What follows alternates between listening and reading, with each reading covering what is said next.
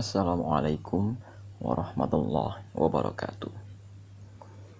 Saat ini kita masuk ke dalam kisah boykot atau embargo ekonomi yang terjadi kepada Rasulullah kira-kira pada tahun ketujuh kenabian atau kira-kira tujuh tahun setelah Rasulullah diangkat menjadi nabi dan rasul. Setelah kaumnya melihat bahwa Rasulullah mengungsikan sekitar 87 orang Islam keluar, tepatnya ke Habasyah. Orang-orang Quraisy mulai melihat ini adalah sebuah ancaman. Karena mereka yang berangkat ke Habasyah mayoritas adalah anak atau generasi muda para pemimpin-pemimpin kota Mekah. Yang kalau Indonesia sekarang terdiri dari partai-partai, maka saat itu kota Mekah terdiri dari bani-bani yang banyak. Dan mayoritas generasi muda, bani-bani itu hijrah ke Habasyah. Karena tidak tanggung-tanggung. Misalnya, gitu ya.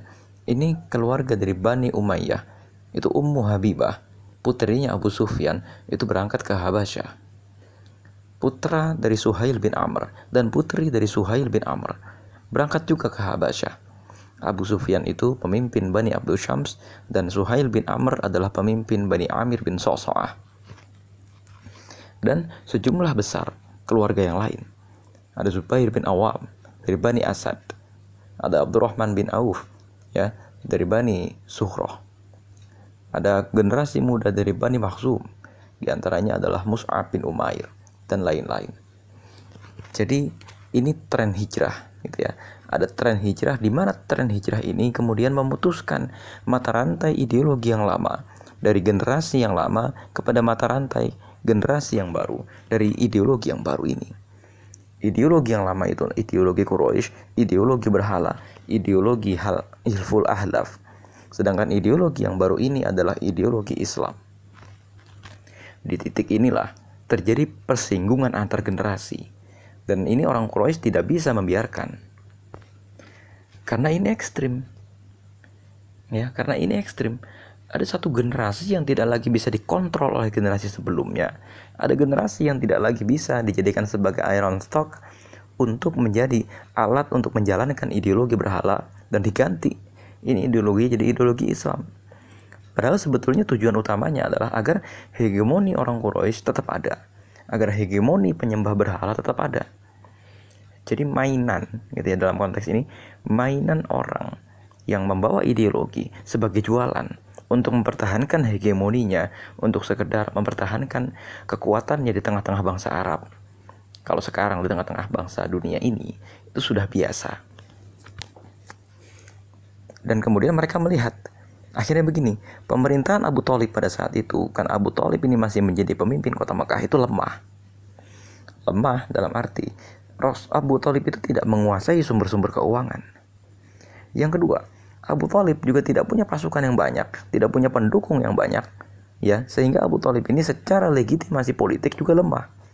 Meskipun Abu Talib pada saat itu adalah pemimpin kota Mekah, tapi pemimpin kota Mekah ini punya partai yang gak terlalu kuat. Pendukung dakwah Rasulullah pada saat itu tidak terlalu kuat.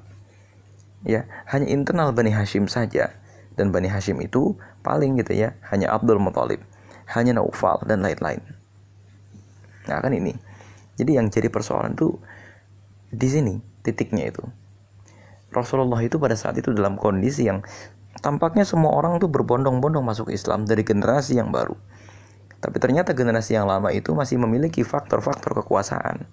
Di antara faktor-faktor kekuasaan itu jaringan ekonomi, jaringan politik, jaringan militer, dan kemudian jaringan-jaringan orang-orang yang menguasai kota Mekah itu masih dalam kekuasaan orang-orang Quraisy masih dalam kekuasaan orang-orang yang menyembah berhala.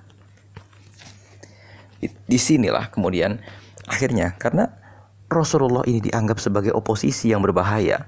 Rasulullah ini dianggap sebagai oposisi yang memainkan peranan penting untuk bisa membenturkan antara dua generasi tadi. Ya.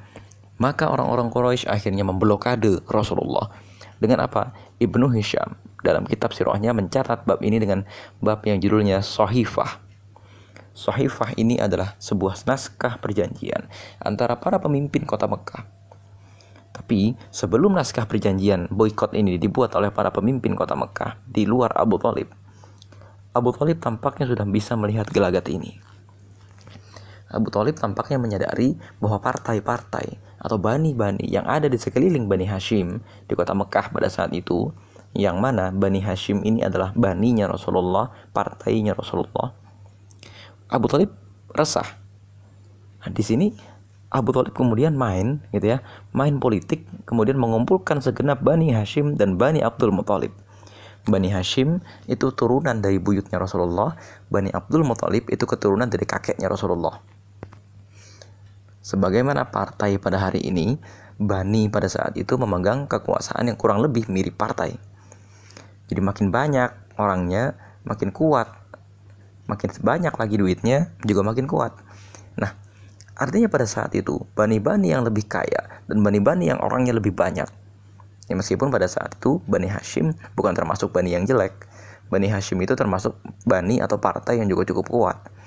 Tapi bani-bani yang jahat yang tidak mau memeluk Islam karena sadar bahwa misi Islam itu adalah untuk menegakkan keadilan dan lain-lain. Bani-bani tersebut berkumpul dan mulai membicarakan kemungkinan untuk memboikot Rasulullah dan Bani Hashim. Abu Talib mengumpulkan Bani Hashim dan Bani Abdul Muthalib dan kemudian mereka bersepakat untuk bisa melindungi Rasulullah. Bersepakat untuk melindungi Nabi Muhammad. Menurut As-Salabi dalam bukunya Sirah Nabawiyah, motif orang melindungi Nabi Muhammad ini macam-macam. Ada yang motifnya itu memang hanya sebatas kepahlawanan dan sebatas semangat kepartaian, semangat kesukuan. Banyak, tapi kita tidak tidak tahu siapa saja orang ini. Ada juga orang yang melindungi Rasulullah memang betul karena simpati dengan dakwahnya Rasulullah dan bahkan mungkin di antara mereka sudah masuk Islam. Di antaranya adalah Hamzah bin Abdul Muthalib gitu ya, dan juga Ja'far dan kemudian Ali bin Abi Thalib meskipun saat itu Ja'far itu hijrah ke Habasyah. Akhirnya di titik ini gitu ya. Mereka itu kemudian berkumpul setiap malam gitu ya dan mereka bertukar rumah. Karena mereka takut ketika mereka keluar itu disergap bertukar rumah itu dalam arti e, mereka itu kadang-kadang misalnya Rasulullah itu di rumah sendiri malam besok Rasulullah sengaja menginap di rumah pamannya untuk mengamankan dirinya Nah, jadi berlangsung seperti itu sampai kemudian tibalah hari itu. Hari ketika partai-partai koalisi, ya bani-bani yang sedang berkoalisi itu mengumumkan memboikot Rasulullah, mengembargo secara ekonomi. Nah, apa saja pasalnya itu? Pasal boykot itu adalah satu, tidak boleh menikah salah seorang dari warga kota Mekah dengan salah seorang dari keturunan Bani Hashim. Nah, mereka sadar bahwa salah satu pangkal dari keberpihakan politik adalah pernikahan. Yang kedua, tidak boleh seseorang menjual atau membeli barang dari orang-orang Islam atau dari Bani Hashim. Yang ketiga, mereka harus selalu berupaya menghadang apa saja yang dibutuhkan oleh mereka, nanti diblokade. Tidak boleh mengadakan perjanjian perlindungan dan perdamaian dengan mereka. Tidak boleh duduk bersahabat bersama mereka dan mereka tidak boleh diajak berbicara oleh siapa pun. Tidak boleh seseorang berkunjung ke rumah mereka. Ya, orang kota Mekah tidak lagi boleh mengadakan kegiatan apa pun dengan mereka kecuali sampai mereka mau menyerahkan Rasulullah hidup ataupun mati. Nah, mereka menulis semua poin-poin perjanjiannya tadi dan kemudian menyepakatinya ya di stempel oleh semua kabilah, oleh semua partai dan kemudian digantung di atas Ka'bah. Digantung di dalam ruangan Ka'bah dan memastikan bahwa pemboikotan tersebut dilakukan secara konsekuen oleh semua pemimpin kota Mekah. Kemudian terjadilah pemboikotan itu.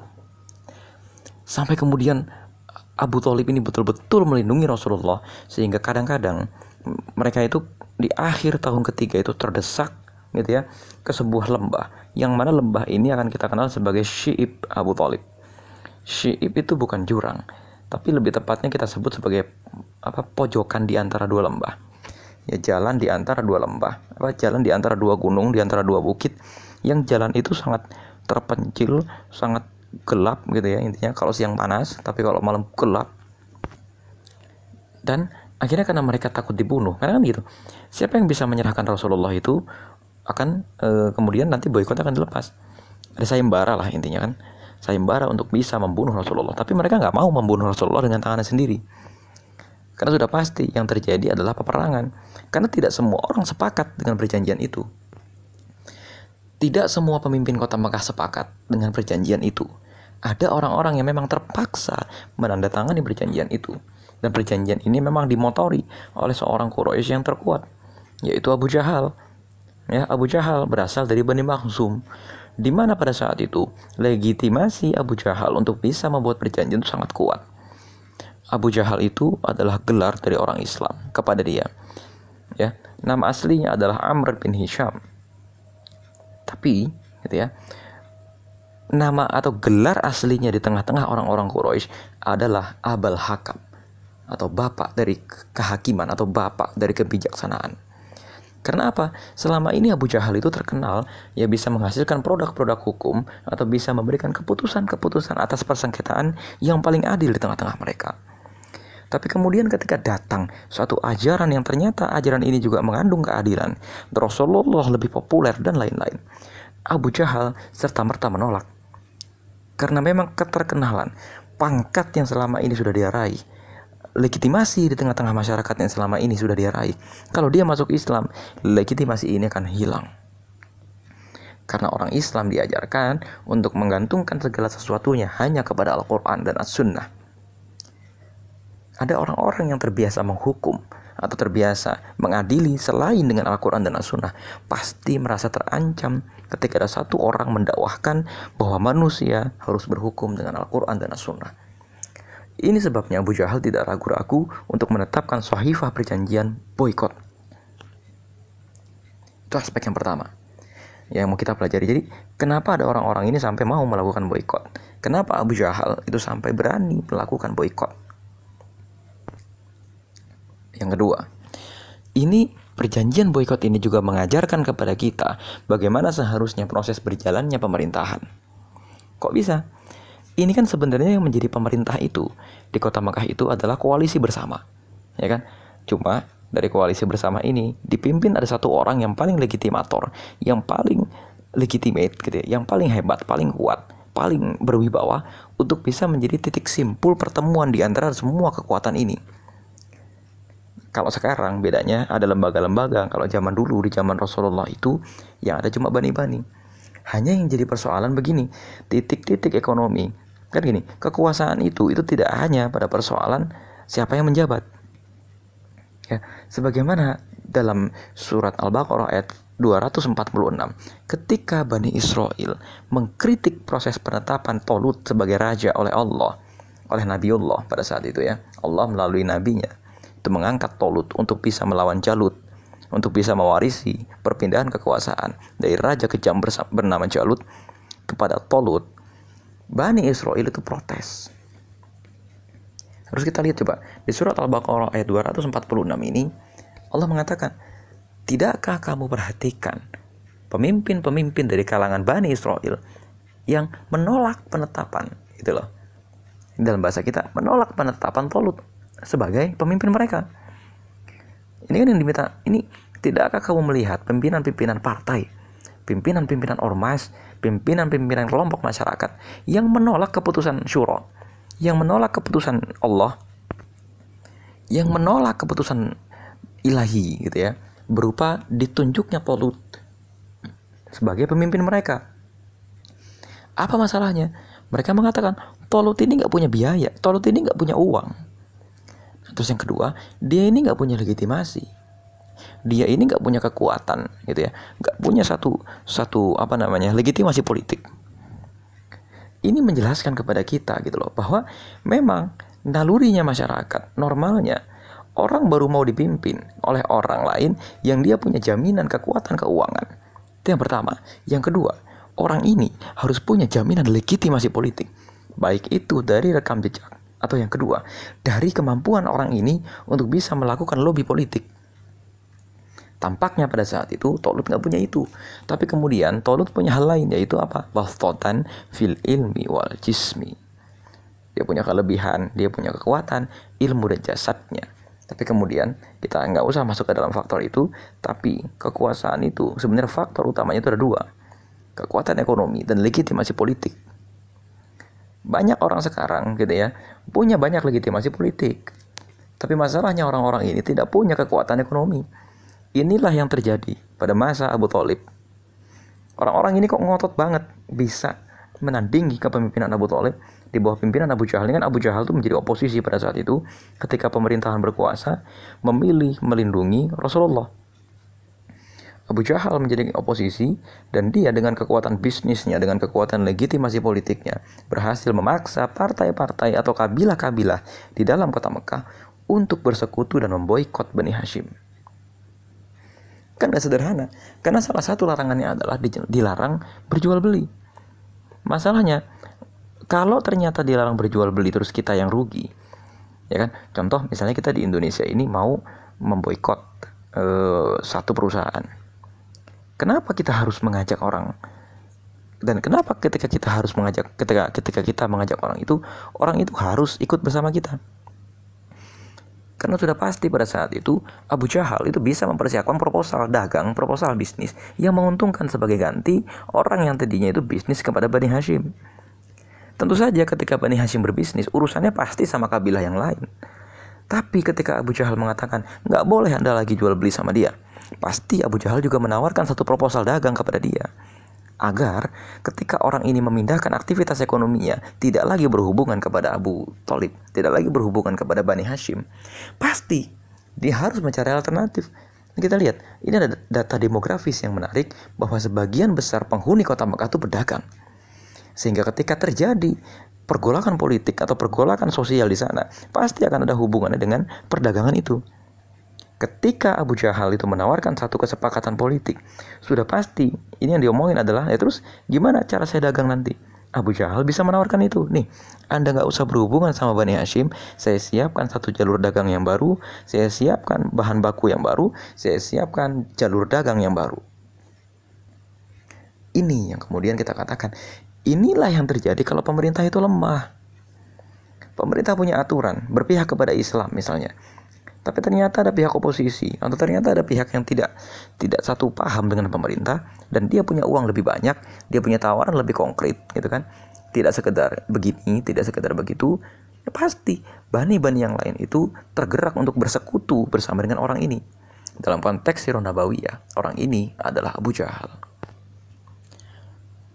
Nah, tapi meskipun begitu, ternyata ada beberapa kabilah atau beberapa bani yang orang-orangnya itu cukup berani, cukup kuat, cukup kaya, gitu ya, dan punya cukup banyak orang untuk bisa mengirimkan pasokan-pasokan bahan makanan kepada Bani Abdul Muthalib dan terutama Bani Hashim. Karena kan mereka diboykot. Kota Mekah itu nggak punya sumber daya alam. Sehingga ketika ada orang yang perdagangan itu diboykot, mereka sudah pasti akan kehilangan harga hidup. Mereka akan kehilangan sumber kehidupan. Nah, di sini kemudian Abu Jahal itu mengira rencananya berhasil dengan mulus. Ya, ternyata ada sebagian kelompok kecil para orang-orang kaya di kota Mekah yang masih punya hati nurani. Akhirnya kan begitu. Akhirnya Islam itu, gitu ya. Ketika Islam itu diterapkan dengan baik, maka pasti akan ada datang orang-orang yang bereaksi. Wah, jangan, jangan Islam. Tindas saja apa segala macam. Dan orang-orang yang mengatakan bahwa Islam itu menghancurkan peradaban dan lain-lain, malah menghancurkan Islam dengan cara yang menghancurkan peradaban. Dengan cara yang malah membuat orang simpati kepada Islam. Abu Jahal itu kan malah menampilkan sikap diktator ketika orang mengatakan, ketika dia sendiri mengatakan Muhammad itu orang gila dan pendusta. Tapi kemudian Abu Jahal malah mempertontonkan cara-cara diktator. Untuk apa? Memberangus Nabi Muhammad ini yang kemudian jadi tontonan. Ketika datang musim haji, orang-orang yang biasa dagang dengan Bani Hashim, orang-orang yang biasa dagang dengan Khadijah, istrinya Nabi Muhammad, atau orang-orang yang biasa dagang dengan uh, apa Abu Talib. Ketika musim haji kan semua kabilah itu ke kota Mekah, di sana ada empat pasar, ada tiga pasar ya, ada Ukaz, Fil Majas, dan Mijannah. Di pasar-pasar itu, kok orang lihat, kok nggak ada lagi nih Bani Hashim, ke mana? Kok nggak ada lagi mayoritas pedagang-pedagang yang berasal dari Bani Abdul Muthalib? Dijawab pastikan oleh pedagang-pedagang itu, mereka lagi diboykot. Loh, kenapa diboykot kata mereka? Ya kan? Mereka diboykot karena mereka punya ajaran baru. Dan pasti mereka juga bingung, ke mana nih pemuda-pemudanya kok tumben gak ada?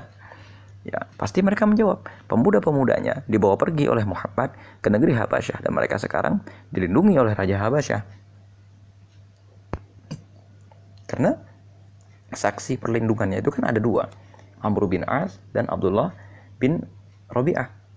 Dua orang ini kan menjadi orang yang diutus oleh Abu Jahal untuk menjemput paksa orang-orang muslim. Tapi ternyata kan kalah di depan sidang pengadilan Habasyah.